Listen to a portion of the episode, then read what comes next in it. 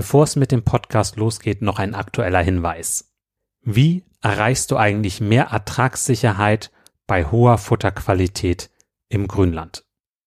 Um dieses Thema wird es gehen am 3.4.2024 im Club der alten Kühe. Und du kannst auch dabei sein mit dem Kennenlernticket. Da kannst du also ideal mal reinschnuppern, um auch den Club kennenzulernen. Und wir haben einen der besten Experten in diesem Bereich dabei, Manuel Winter. Also freu dich darauf. Ich habe auch die Podcast-Folge 151 mit ihm aufgenommen. Hör da gerne mal rein.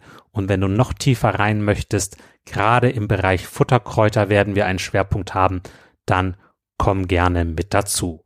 Jetzt lasse ich kurz einmal Manuel Winter zu Wort kommen, damit du schon mal einen kleinen Vorgeschmack kriegst. Also Futterkräuter erfüllen eigentlich denselben Zweck wie Unkräuter. somit macht es ja eigentlich Sinn, diese gezielt einzusetzen. Und anstatt dass ich jetzt irgendwo Lücken habe und da stehen meine Ampfer drinnen und die versuche dann alle einzeln irgendwie zu bekämpfen, würde es ja Sinn machen, man hat sowieso Zichore im Bestand, die das dann für mich übernimmt, ist aber eine super Futterpflanze, kann intensiv genutzt werden, hält auch Vielschnittnutzungen aus, hat eine gute Futterqualität, ist schmackhaft. Sie hat zwar einige Bitterstoffe, also die Weidetiere müssen sich ein bisschen mehr dran gewöhnen. Aber sobald die Tiere äh, gewöhnt sind, äh, stützen sie sich eigentlich auf die Zichore und erhöht somit auch die Futteraufnahme. Und viele Kräuter haben auch eine antiparasitäre Wirkung. Manuel Winter lebt einfach dieses Thema mit dem Grünland und den Futterkräutern.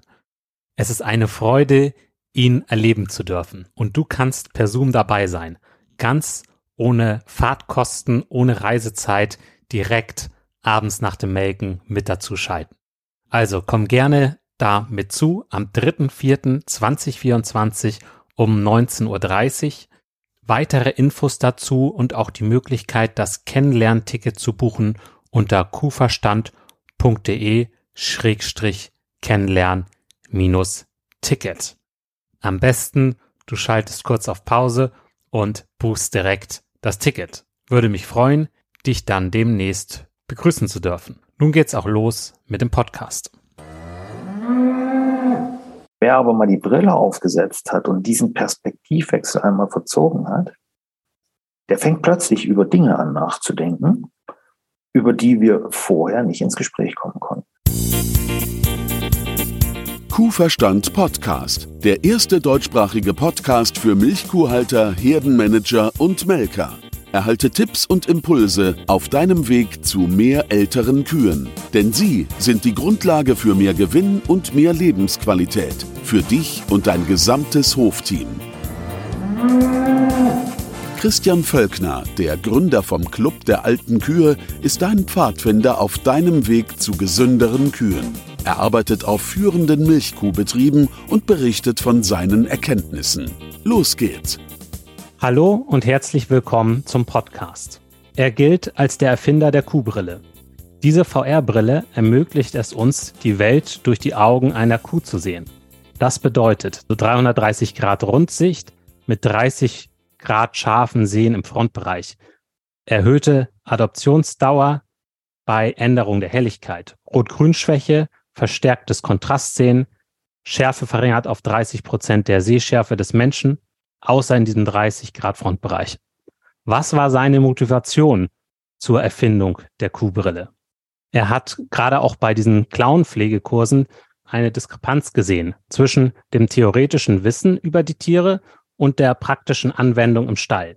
Da hat er gemerkt, wir brauchen einen Ansatz, der die Wahrnehmung der Rinder bei uns Menschen verinnerlicht. Also, dass wir das innerlich äh, besser verankern, wie die Tiere ticken. Doch woher können wir überhaupt wissen, wie unsere Kühe die Welt wahrnehmen?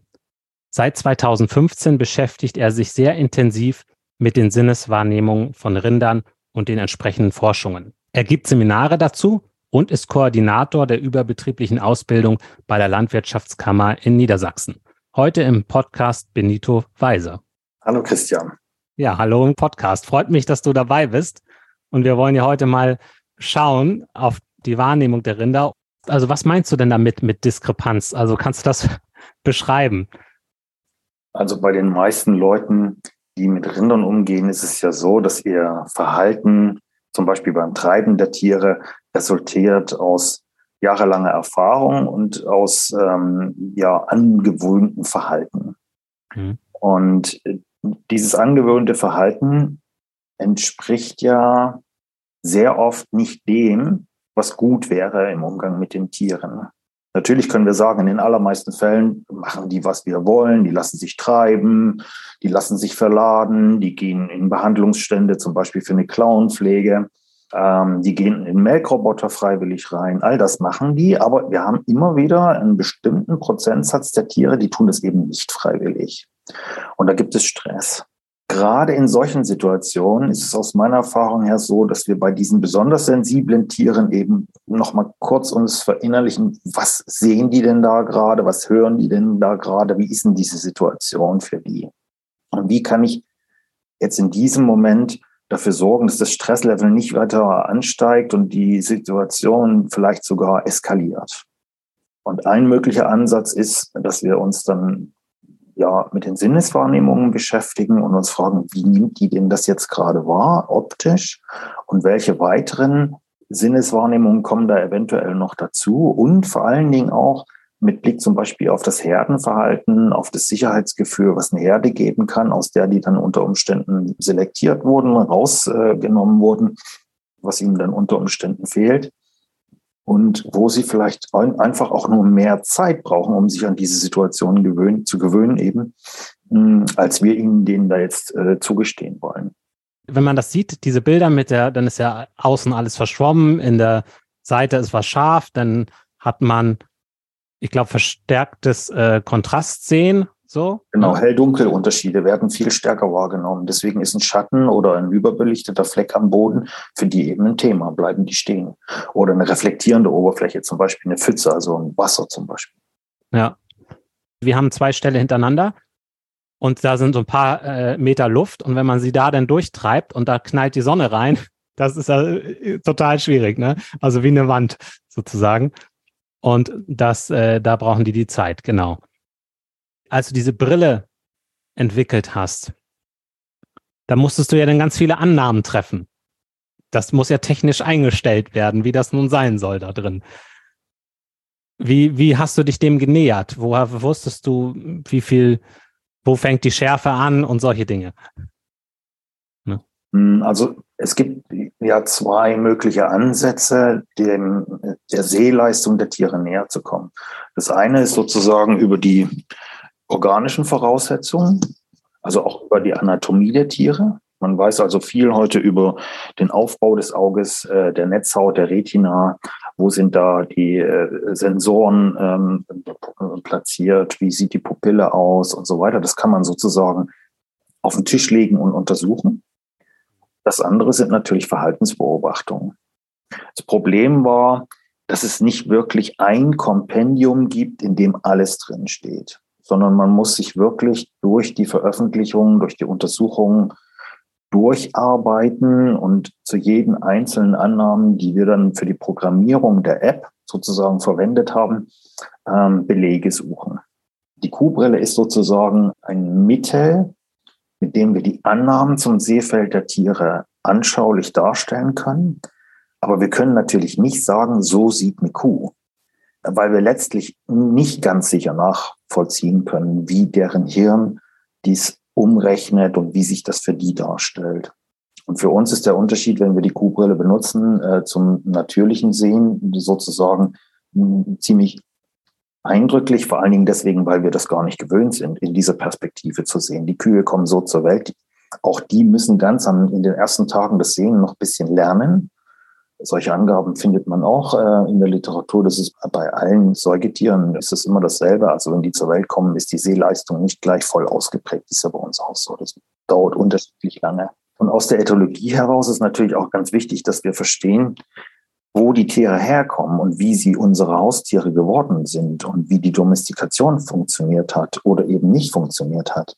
Und dass uns klar ist, dass im Prinzip alle natürlichen Verhaltens Kreise, die dem äh, arteigen sind, noch vorhanden sind. Die kommen nur in unterschiedlichem starken Maße zum, zum Wirken. Ne? Aber wir wissen ja zum Beispiel, wenn wir jetzt die Türen und die Tore aufmachen und lassen die Rinder in die Freiheit äh, und warten dann mal 14 Tage und versuchen dann die einzufangen, dann ist alles komplett wieder da. Das ganze komplette natürliche Verhaltensrepertoire ist wieder da. Und äh, wir haben es dann sehr schwer, an die ranzukommen. Vielleicht kommen wir noch 50 Meter an die ran, aber das ist dann schon sehr, sehr dicht. Und, äh, und wenn wir, wenn die merken, dass wir kommen, dann nehmen die die Beine in die Hand und, und, und laufen weg. Wenn die also einen Ort gefunden haben, an dem sie Futter, Wasser, Ruhe, und, und Deckung gefunden haben, dann brauchen die uns nicht mehr. Das, bei anderen Haustieren ist es ganz anders. Der Wolf ist domestiziert worden, weil er sich freiwillig den Menschen genähert hat. Mhm. Zum Beispiel. Ne? Das ist halt spannend zu sehen, zum Beispiel in den USA oder in Kanada oder so, wenn da so diese fast wild lebenden, also wenn die Riesen auf Riesengelände sind und die da mit den Pferden da die Cowboy sind und so und die dann einfangen, die, ja, das ist ein anderes Einfangen als bei uns, wo die dann regelmäßig im Stall waren und so. Genau. Ja. Genau. genau. Die, die Rinder in unseren Ställen haben sich an den häufigen Kontakt äh, zum Menschen gewöhnt. Ähm, wir ge gehören zu deren ähm, Umgebung dazu. Die lassen viel mit sich machen. Wir kommen dicht an die ran. Wir können die melken. Wir können auch mit unserem Hund durch den Stall laufen. Das, da bleiben die ganz ruhig. Aber in manchen Situationen drückt halt das natürliche Verhalten wieder durch. Und das ist halt dann, wenn sie in ungewöhnliche Situationen kommen, wenn die Anpassungsfähigkeit sozusagen überfordert wird. Und wir wissen es ja auch, wenn der Wolf da war, der muss ja gar nicht in der Weide drin gewesen sein. Der kann, es kann also sein, der ist einfach nur nachts da mal drum gelaufen. Dann erinnern die sich aufgrund dieses Erlebnisses wieder ihrer, ihrer Herkunft. Und wenn wir am nächsten Morgen an den Zaun kommen, dann sind die total unruhig und wir kommen nicht gut an die ran. Ganz allmählich im Laufe der Tage manchmal gewöhnen die sich wieder an uns. Und das hängt ja nicht so zusammen, dass sie nun einfach nur pauschal Stress haben, sondern es hängt auch damit zusammen, dass die Wolfsbegegnung sehr wahrscheinlich die wieder daran erinnert, an welchem Ende der Nahrungskette äh, die eigentlich stehen. Und dass wir normalerweise am anderen Ende der Nahrungskette stehen würden. Mhm. Mhm, genau. Und das ist halt wichtig zu beachten im Umgang mit den Tieren. Dann, wenn wir merken, oha, das funktioniert jetzt hier gerade nicht. Ich kriege den nicht in den Wagen rein zum Beispiel. Vielleicht auch deswegen, weil in dem Moment ihr die Sicherheit der Herde genommen wurde. Das muss uns halt bewusst sein. Normalerweise verlässt ein solches Fluchttier wie das Rind freiwillig die Herde nicht. Die bleiben immer so in der Nähe der Herde, dass es sich in Notsituationen da wieder mit integrieren können, weil die Herde bietet Schutz. Und sobald wir ein Einzeltier aus der Herde rausnehmen, und das ist ja zum Beispiel bei Fersen, wenn sie das erste Kalb zur Welt gebracht haben, teilweise das erste Mal, dass sie aus der Gruppe rausgenommen werden, zum Beispiel für eine Klauenbehandlung oder für irgendwas anderes, was wir mit den Tieren machen, dass sie sich dann eben ein bisschen alleine fühlen und dass das sie ein bisschen überfordert. Mhm. Ja. Ja klar, jetzt jeder Tag ist gleich. Da haben sie sich dran gewöhnt und dann äh, ist plötzlich, äh, jetzt will jemand was von mir und ich soll woanders hin. Ja, dieses ja. Gewöhnen ist auch ganz wichtig. Also der Rinder sind absolute Gewohnheitstiere und es ist gut, dass du das nochmal sagst. Normalerweise ist so ein Rindertag nicht sehr aufregend. Ne? Morgens geht die Sonne auf, abends geht sie unter und dann haben wir die Nacht. Lichtwechsel sind sehr langsam, da kommt vielleicht mal eine Wolke oder es regnet auch mal einen ganzen Tag, aber es wird nicht von jetzt auf nachher Licht angeschaltet oder ausgeschaltet. Die Geräusche sind überschaubar, es gibt wenig Lärm in der natürlichen Umgebung und die scannen sozusagen in unterschiedlicher Intensität in der Herde den ganzen Tag eigentlich nähert sich mir da vielleicht eine Gefahr. Das sehen wir schön am Ohrenspiel. Die, die Rinderohren haben auch eine ganz besondere Hörleistung, die daran angepasst ist, Gefahren frühzeitig zu erkennen. Und dann haben wir eben diese wunderbare Augenkonstruktion, die mit ihrer querovalen Pupille im Prinzip bestens geeignet ist, den Horizont zu beobachten. Die Fotorezeptoren sind auf der Retina auch queroval angeordnet, genau hinter dieser querovalen Pupille, anders als bei uns. Bei uns ist das kreisförmig angeordnet.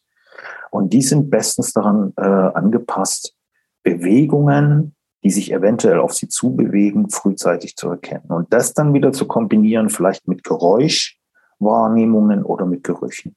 Also alle Fluchttiere können zum Beispiel herannahende Raubtiere sehr gut riechen. Achso, und durch diese Anordnung können Sie horizontal mehr wahrnehmen. Wie, wie kann ich das verstehen mit diesen Rezeptoren? Die Rezeptoren sind so angeordnet, dass sie über einer sehr großen Breite sozusagen einmal komplett rundum den Horizont im Blick behalten können. Und wenn das Rind den Kopf nach unten neigt, dann schaukelt sozusagen das Auge in der Augenhöhle auch immer mit, sodass es horizontal bleibt. Kann man bei Rindern nicht so gut sehen, aber bei Ziegen zum Beispiel kann man das ganz gut sehen. Die haben ja eine besser sichtbare Pupille.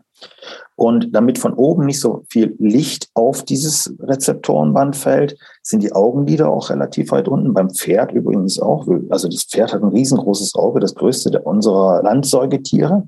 Und trotzdem geht das Lid relativ weit runter, um Überbelichtung dieses Rezeptorenbands zu vermeiden, sodass Bewegungen am Horizont immer gut sichtbar werden.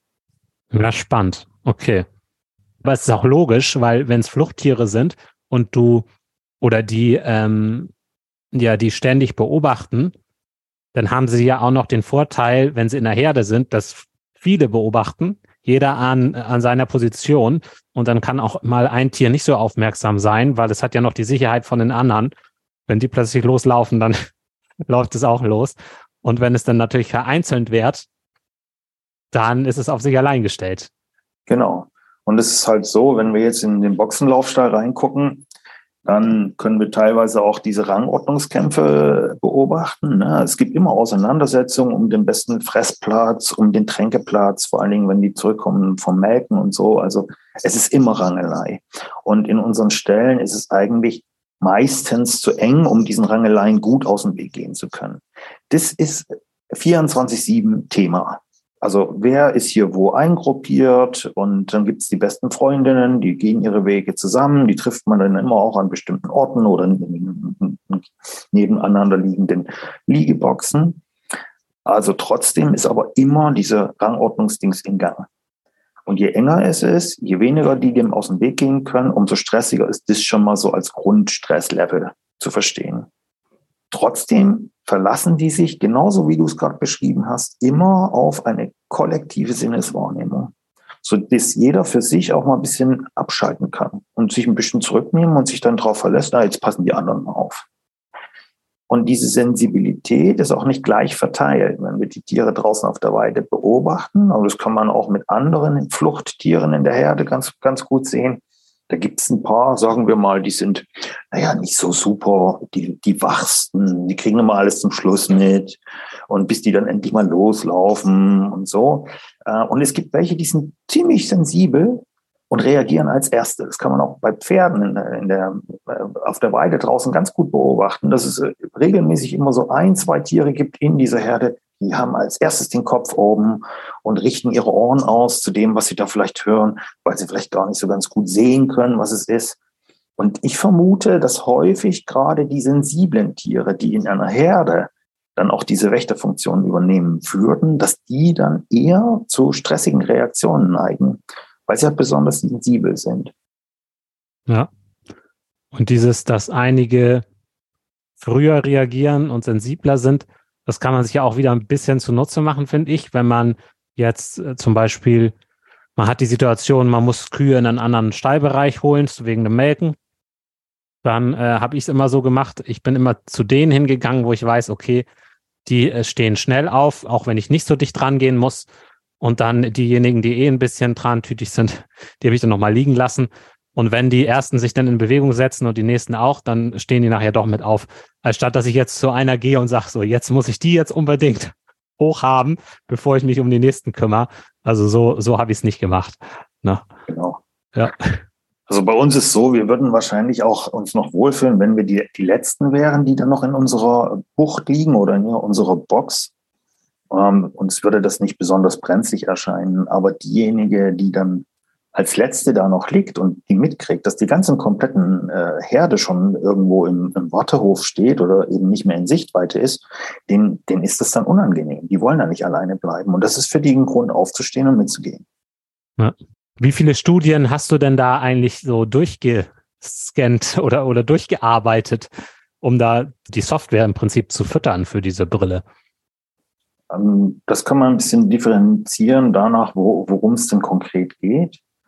Es gibt unterschiedliche Anzahlen zu den verschiedenen Aspekten, zum Beispiel bei der Sehleistung. Wir haben zum Beispiel eine ganz gute Datengrundlage für das Dämmerungssehen, also die, die Lichtempfindlichkeit der Retina mit dem Tapetum lucidum, also dieser reflektierenden Schicht, die dafür sorgt, dass sie auch bei fast Dunkelheit noch sehr gut sehen können. Die ist zum Beispiel sehr gut untersucht. Das Scharfsehen ist auch relativ gut untersucht.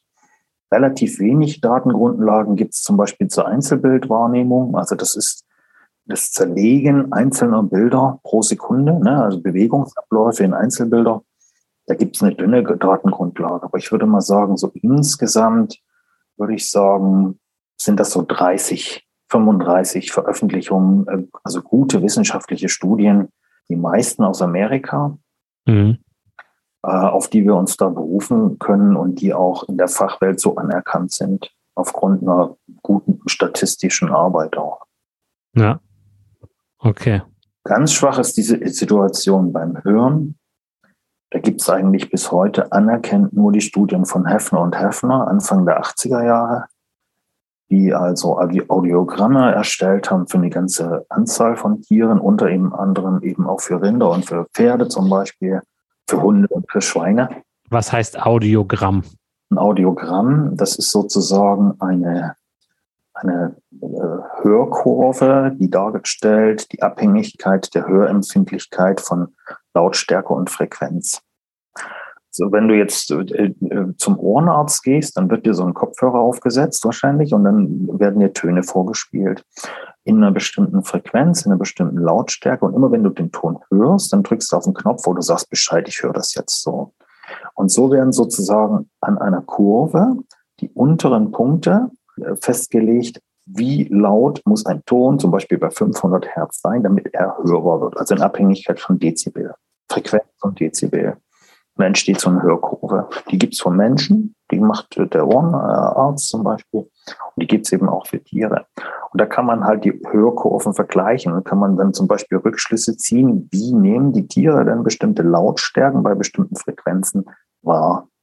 Nehmen sie sie besser wahr oder nehmen sie sie schlechter wahr als der Mensch? Und dann hat man geguckt, also hat man dieses, das ausgestrahlt, die, die Frequenz und die Lautstärke, und hat man geguckt, regt sich das Tier, reagiert das darauf, oder?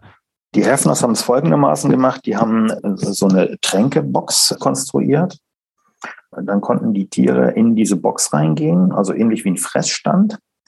Und dann mussten die mit der Nase auf so eine Platte stupsen. Und damit haben sie dem Automat, der da im Hintergrund wirkte, gesagt, ich bin jetzt da. Und dann wurde in einer bestimmten Frequenz, in einer bestimmten Lautstärke den Tieren einen Ton vorgespielt. Und immer wenn sie den gehört haben, dann konnten sie auf eine zweite Platte stupsen und dann gab es Wasser.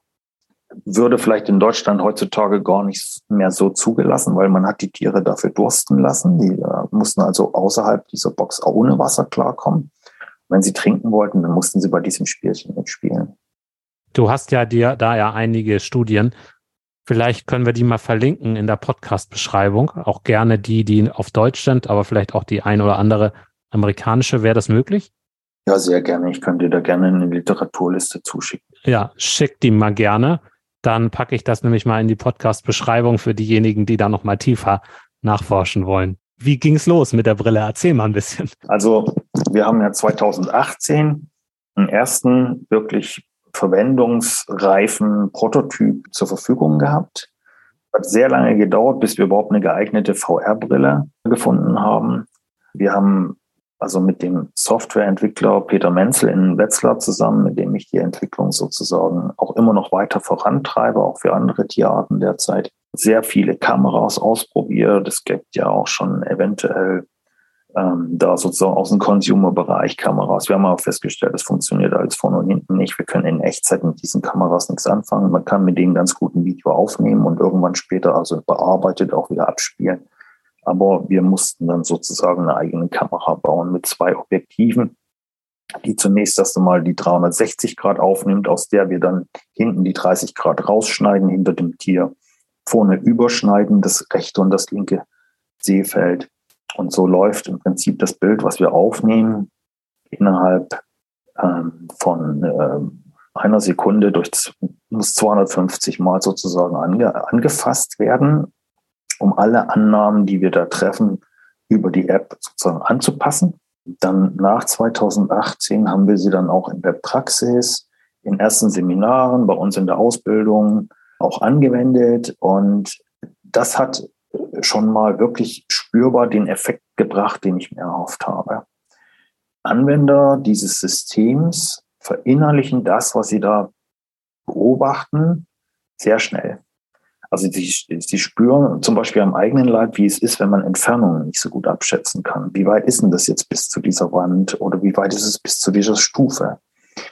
Oder wie ist denn das jetzt eigentlich, wenn ein Hell-Dunkel-Wechsel in der Anpassung sehr lange dauert, wenn ich eine Tür aufmache und lasse da plötzlich Licht rein? Oder ich soll aus einem hellen Bereich in einen dunklen Wagen rein. Wenn man das alles selbst einmal erlebt hat, dann ist das wirklich sehr, sehr eindringlich. Und ich habe dann schnell gemerkt, dass die Benutzer der Brille ihr Treibeverhalten an das, was sie da beobachtet haben, wirklich nachhaltig anpassen. Das war so der erste große Erfolg. Toll, herzlichen Glückwunsch. Also das ist ja, das ist ja super, weil das ist doch genau das, also womit man teilweise gefühlt, äh, also ich habe das ja irgendwann verstanden und ich bin mit meinen Leuten hier auf dem Hof, bin ich teilweise echt gegen eine Wand. Also ich, ich habe es nicht geschafft, das zu vermitteln. Ne? Und dann, äh, ich weiß noch, mein, mein Onkel sagte, oh Christian, der nimmt sich immer so viel Zeit und ich will auch weiter so. Ne? Und dann äh, beim Jungtiere ähm, in einen anderen Stall bringen. Da müssen die über eine Kante rüber, ne? Denn da, dass sie da über einen Futtertisch raus müssen. So, und einmal, da sollte ich ihm helfen, dass wir das da rausbringen und er war, ich war zu spät, ne? Und dann stand er schon mal da und dann dachte er, naja, alleine werde ich das wohl nicht schaffen, aber ich kann ja schon mal die Tür öffnen. Christian sagt ja, die müssen erst mal gucken und so, dann, dann äh, warte ich halt so lange auf ihn. Aber wahrscheinlich wird da keiner raustrotten. Ne? Und nachher ist ihm die Kinnlade runtergefallen, weil nach einigen Minuten ist dann das erste neugierige Tier rausgegangen und dann eins nach dem anderen auch hinterher. So, ohne, ohne Stress. Ne? Und das war der Moment, wo er das begriffen hat, dass das Sinn macht, so zu warten. Und das war eigentlich gut, dass ich da zu spät war. Ja, da war ich dann auf diese Aha-Erlebnisse angewiesen. Aber durch so eine Brille kann man die sozusagen direkt holen. Genau, also wir können die Brille, die Brille nutzen, um erstmal dieses Verständnis zu erzeugen für das, was Sie da vermutlich sehen, muss man dazu sagen. Vermutlich, sehr wahrscheinlich ähm, ist das so. Und dann müssen wir immer noch für uns immer das dazu denken, was in der Situation für die Kühe noch alles dazukommt. Ne? Das, was sie also hören, das, was sie riechen, wie der ganze Eindruck dieser Gesamtsituation ist, die sie vielleicht noch nicht so gut kennen. Und sehr häufig ist es genauso, wie du es eben geschildert hast. Wir brauchen einfach nur einen Zeitfaktor hinzurechnen und nehmen dadurch ein gewaltiges Stresspotenzial aus der Situation heraus. Weil es in der aller Regel nichts bringt in einer Situation, in der die Tiere aufgrund der Wahrnehmung jetzt erstmal überfordert sind und den Weg eben erstmal nicht gehen, wenn wir da jetzt Stress aufbauen, also Druck machen. Das führt, nicht bei allen, aber doch bei einigen Tieren dann eben unter Umständen sogar zu einer Eskalation der Situation. Und die toben da rum und wollen dies nicht und das nicht. Und plötzlich laufen sie alle wieder zurück, da wo sie hergekommen sind. Und, und, und häufig ist es so, das, das stellen wir eben auch beim Verladen der Tiere manchmal fest, dass es reicht, den Anhänger hinzustellen, die Klappe aufzumachen und nur durch ganz sanften Druck, also einfach nur durchs Dasein und die Neugier der Tiere, kommt da früher oder später schon Bewegung ins Spiel. Und plötzlich, bups, ist da ein Tier auf dem Wagen, ohne dass irgendeiner das darauf getrieben hat. Meistens haben wir für sowas natürlich nicht Zeit. Wir können jetzt nicht den ganzen Tag da stehen und warten und es muss ja auch mal weitergehen und wir haben noch mehr zu tun. Aber häufig ist es auch wirklich gar nicht so lange. Und dann kommt noch das Zweite dazu, wenn die Situation beginnt zu eskalieren, dann müssen wir auch in der Situation wieder Zeit uns nehmen und das ist meistens zu wenig. Da sind wir sehr ungeduldig und da ist es häufig besser zu sagen, okay, dann, dann lasse ich die halt jetzt mal fünf Minuten da stehen und ähm, bevor es mir die Situation so ganz um die Ohren fliegt, lasse ich denen Zeit, sich daran zu gewöhnen und dass sie feststellen, das ist jetzt gar nicht so schlimm, das ist gar nicht so gefährlich. Genau. Und mit der Brille kommt dann früher oder später noch ein ganz anderer Aspekt dazu. Wir haben ja nicht nur beim Umgang mit den Tieren, sondern eben auch grundsätzlich bei der Haltung, bei der Gestaltung der Haltungsumgebung, beim Bau der Ställe, bei der Gestaltung der Liegeboxen, Tränkesituationen, Melksituationen haben wir ganz häufig systematisch Dinge in unseren Stellen eingebaut, die passen überhaupt nicht zu den Tieren. Es ist also nicht nur unser Umgang, sondern es ist häufig das Gesamtsystem. Und wir schaffen es häufig ja nicht, dafür eine Sensibilität zu entwickeln, also einen empathischen Umgang mit den Tieren und eine empathische Herangehensweise bei Planung von Management, Arbeitsabläufen und bis hin zum Stallbau. Wer aber mal die Brille aufgesetzt hat und diesen Perspektivwechsel einmal verzogen hat, der fängt plötzlich über Dinge an nachzudenken, über die wir vorher nicht ins Gespräch kommen konnten. Und plötzlich sagen die Leute und auch wirklich Leute mit 30, 40 Jahren Berufserfahrung in der Rinderhaltung, die sagen dann, Mensch, wenn, wenn das so und so ist, dann müsste man ja auch noch über viele andere Dinge mal nachdenken. Und dann kann ich ja das und das eigentlich so, wie ich es immer gemacht habe, gar nicht tun. Und wir müssten ja in der und der Situation für die Tiere die und die Umgebung schaffen und, und, und, und, und. Und da kommt also etwas in Gang durch diesen Perspektivwechsel, eine Empathiebildung für die Tiere, mit der ich in dem Umfang nicht gerechnet hatte. Toll. Klasse. Naja, das ist ja oft das, äh, man ist in seinen eigenen Perspektiven gefangen und wenn man dann mal so einen anderen Blick kriegt, dann, dann kommt man weiter. Das sagen ja auch die Clubmitglieder bei mir, dass dadurch, dass das so überregional ist und in anderen Gegenden die Dinge teilweise ganz anders gesehen werden, denkt man auch manchmal, hm, ja, da könnte man vielleicht auch mal anders drüber nachdenken oder anders rangehen an die Sache. Also das ist äh, spannend. Wie machen wir weiter? Also äh, hast du noch was, wo du sagst, das ist auch noch mitgebenswert oder ist dir wichtig? Es sollte jeder Rinderhalter oder Tierbetreuer im Rinderbereich und bei anderen Fluchttieren natürlich auch so, wie zum Beispiel bei den Pferden, sich darüber im Klaren sein, dass die Sinnesleistung anders strukturiert ist als bei uns, dass es andere Prioritäten gibt als bei uns, dass nicht nur das Visuelle ganz anders wahrgenommen wird, sondern durch alle Sinne die ganze komplette Umgebung anders gescannt wird als von uns. Und dass wir Stress verstehen müssen wie so ein Bausteintürmchen das baut sich auf. Bei uns ja auch. Ne? Wir stehen morgens auf, haben vielleicht nicht so gut geschlafen und dann kommen schon die ersten Reize, die wir nicht haben wollten und so weiter und so fort. Und das funktioniert in den allermeisten Fällen auch ganz gut. Gibt es kein Problem. Aber wenn wir dieses Türmchen zu hoch bauen und legen dann ganz oben noch ein Bausteinchen drauf, dann kann es passieren, er fällt jetzt um. Und dann haben wir das Tier in der Situation überfordert.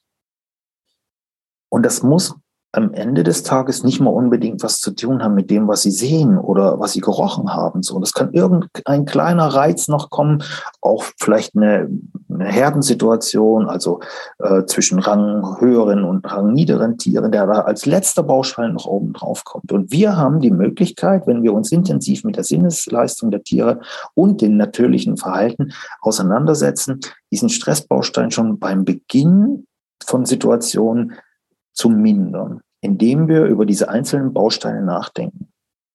Und dazu ist eben ganz wichtig, dass wir wissen, die Tiere nehmen sehr wahrscheinlich Infraschall sehr viel lauter wahr als wir. Sie nehmen ganz sicher Ultraschall sehr viel weiter wahr als wir. Und bei hochfrequenten Tönen ist wahrscheinlich auch die Schmerzschwelle viel niedriger. Wir können also zum Beispiel in Melksituation oder in der Stallumgebung schon ganz viel Stress dadurch mindern, dass wir einfach den Geräuschpegel runterfahren. Ich empfehle bei meinen Betriebsbesuchen ganz häufig an vielen äh, Stellen so im Stall, nimm doch jetzt mal dir so einen Klappstuhl und eine Uhr. Und dann setzt du dich mal dahin und guckst auf die Uhr und hörst dir einfach nur fünf Minuten lang diesen Stall an oder diesen Melkstand. Und alles, was dir dann, weil du dir dafür die Zeit und, und auch die notwendige Aufmerksamkeit mal nimmst, alles, was dir laut vorkommt, was dir störend vorkommt, das ist mit Sicherheit für die Tiere viel lauter und viel störender noch Und wir wissen ganz sicher, dass Lärm im Melkstand zum Beispiel ein Stressfaktor ist. Der ist nicht zu unterschätzen. Und der kann zum Festhalten der Milch führen. Und das sind einfachste Mittel und Methoden, manchmal schon sehr wirkungsvoll. Eine Fettpresse zum Beispiel. Gehst mal hin und schmierst mal diese blöde Tür da ab, dass die nicht ständig quietscht. Oder du machst jetzt mal die Tür zum Vakuumpumpenraum zu, damit dieses Geräusch nicht kontinuierlich hier reindrückt. Ne? Und dann kommt halt die Beleuchtung noch dazu. Wir wissen, dass die Tiere eine höhere Einzelbildauflösung haben. Das heißt, Flackerlicht nehmen die viel stärker wahr als wir. Und es muss uns klar sein, ähm, bestimmte Dinge führen zu, bei den Tieren zu einem Lernen und das ist das unter Umständen, was wir nicht haben wollen.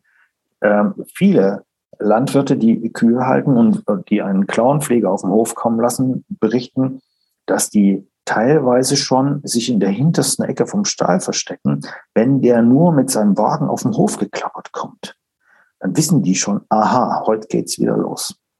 Es wird teilweise von jeder Klauenbehandlung zur nächsten Klauenbehandlung bei bestimmten Tieren immer schwieriger, die in diesen Klauenstand reinzukriegen.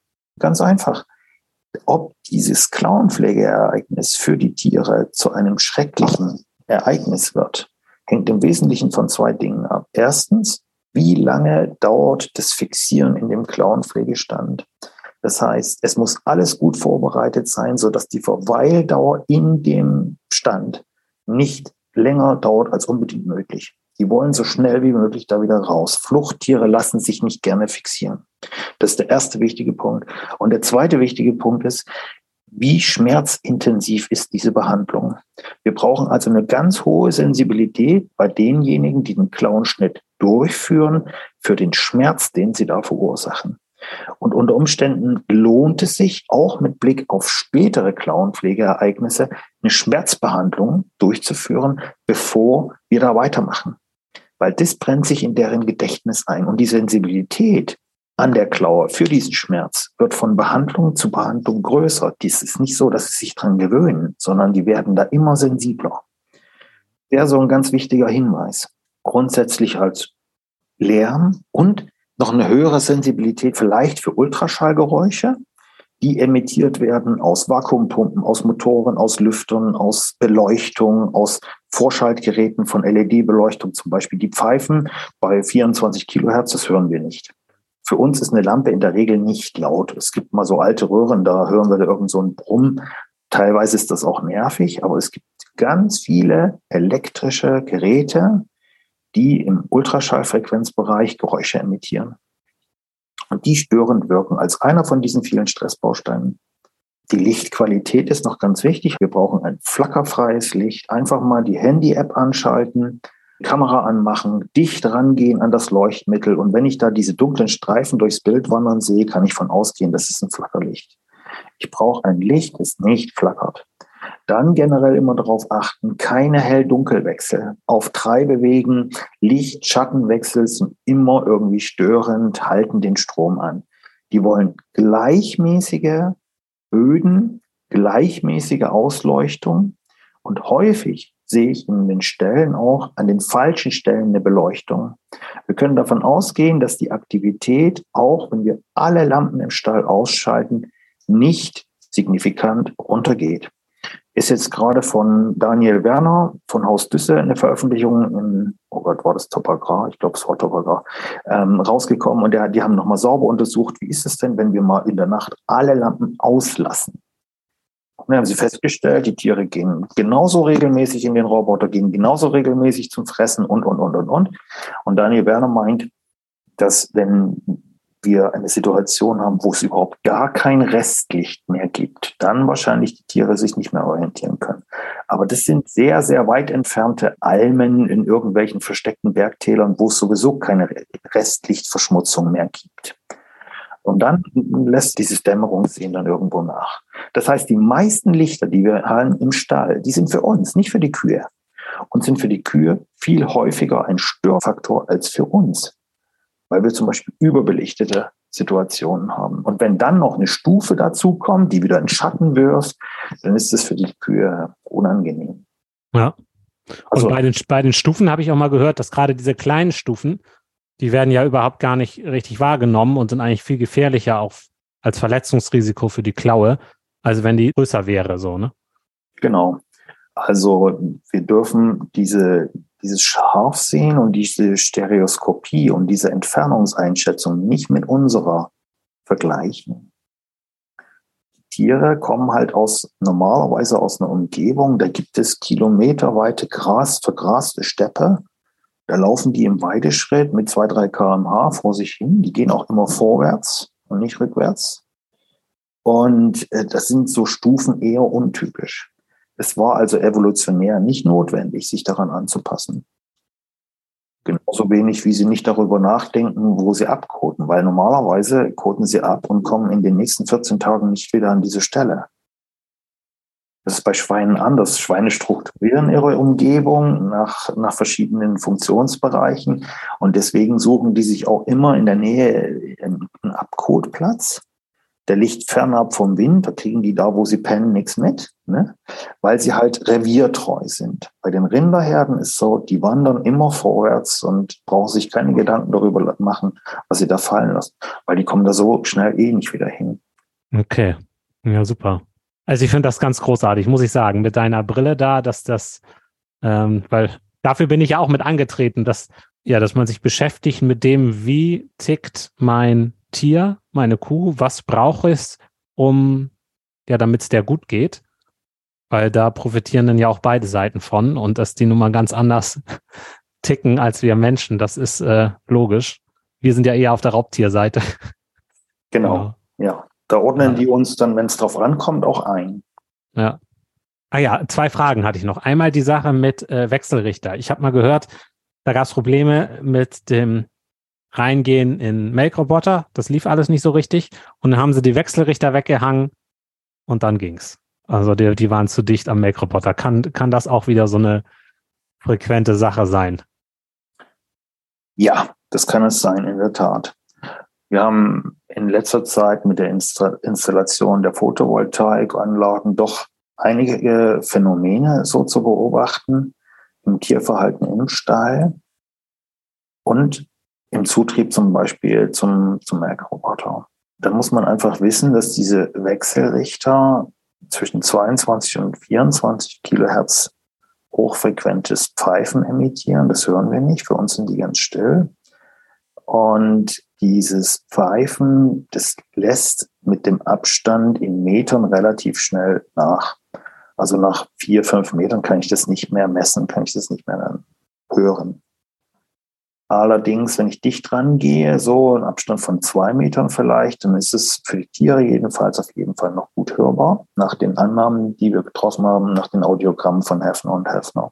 Und es deckt sich auch mit unseren Beobachtungen, dass nach Inbetriebnahme von Photovoltaikanlagen, wenn die Wechselrichter in unmittelbarer Nähe zu Stallbereichen installiert wurden, die die Kühe freiwillig aufsuchen sollen, dass sie diese Bereiche gemieden haben. Nicht alle, aber wir haben häufig einen signifikanten Anstieg der nachzutreibenden Tiere.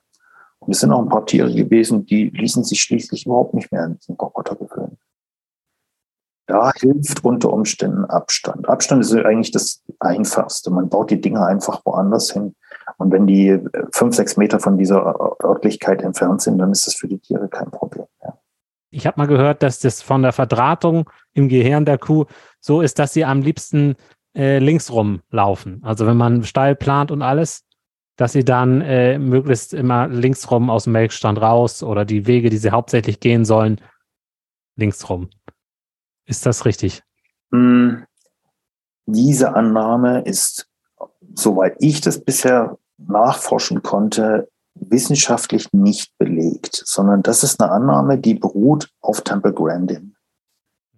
Und ähm, da haben sich einige angeschlossen, aber ich kenne keine wirkliche Untersuchung, die sagt, dass sich das äh, Zentrum für die Gefahrenerkennung nun auf der einen Seite oder auf der anderen Seite des Gehirns befindet. Ich wüsste keine Studie, die das belegt. Es ist nur so, dass es von vielen Beobachtungen belegt wird und deswegen gehe ich da auch ein Stück weit mit.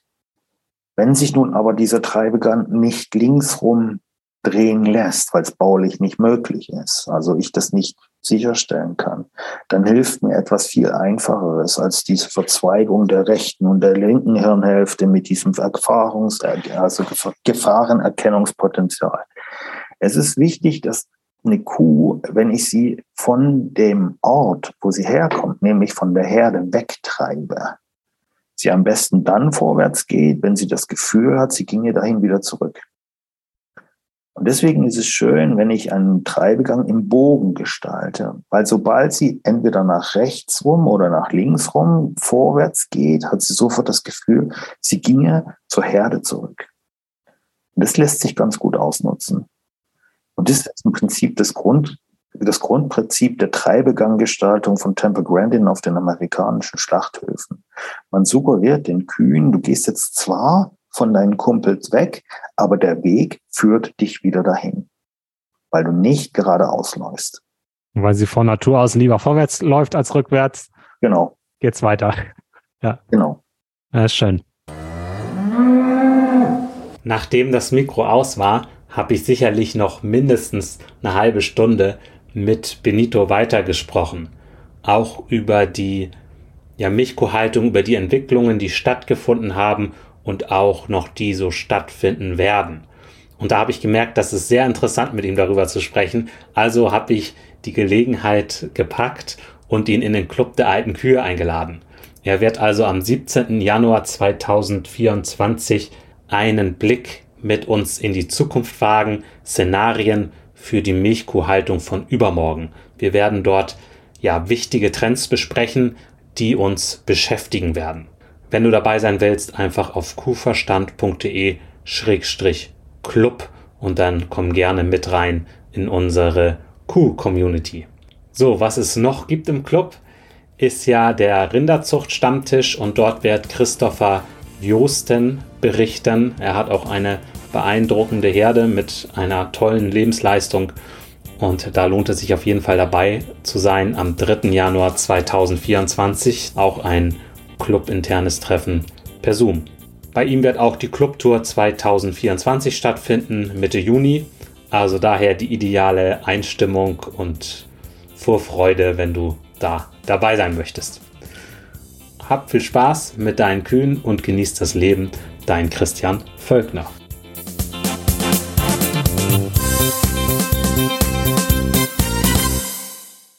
Mehr Kuhverstand auf www.kuhverstand.de. Und immer daran denken, der Erfolg mit Kühen beginnt im Kopf der Menschen.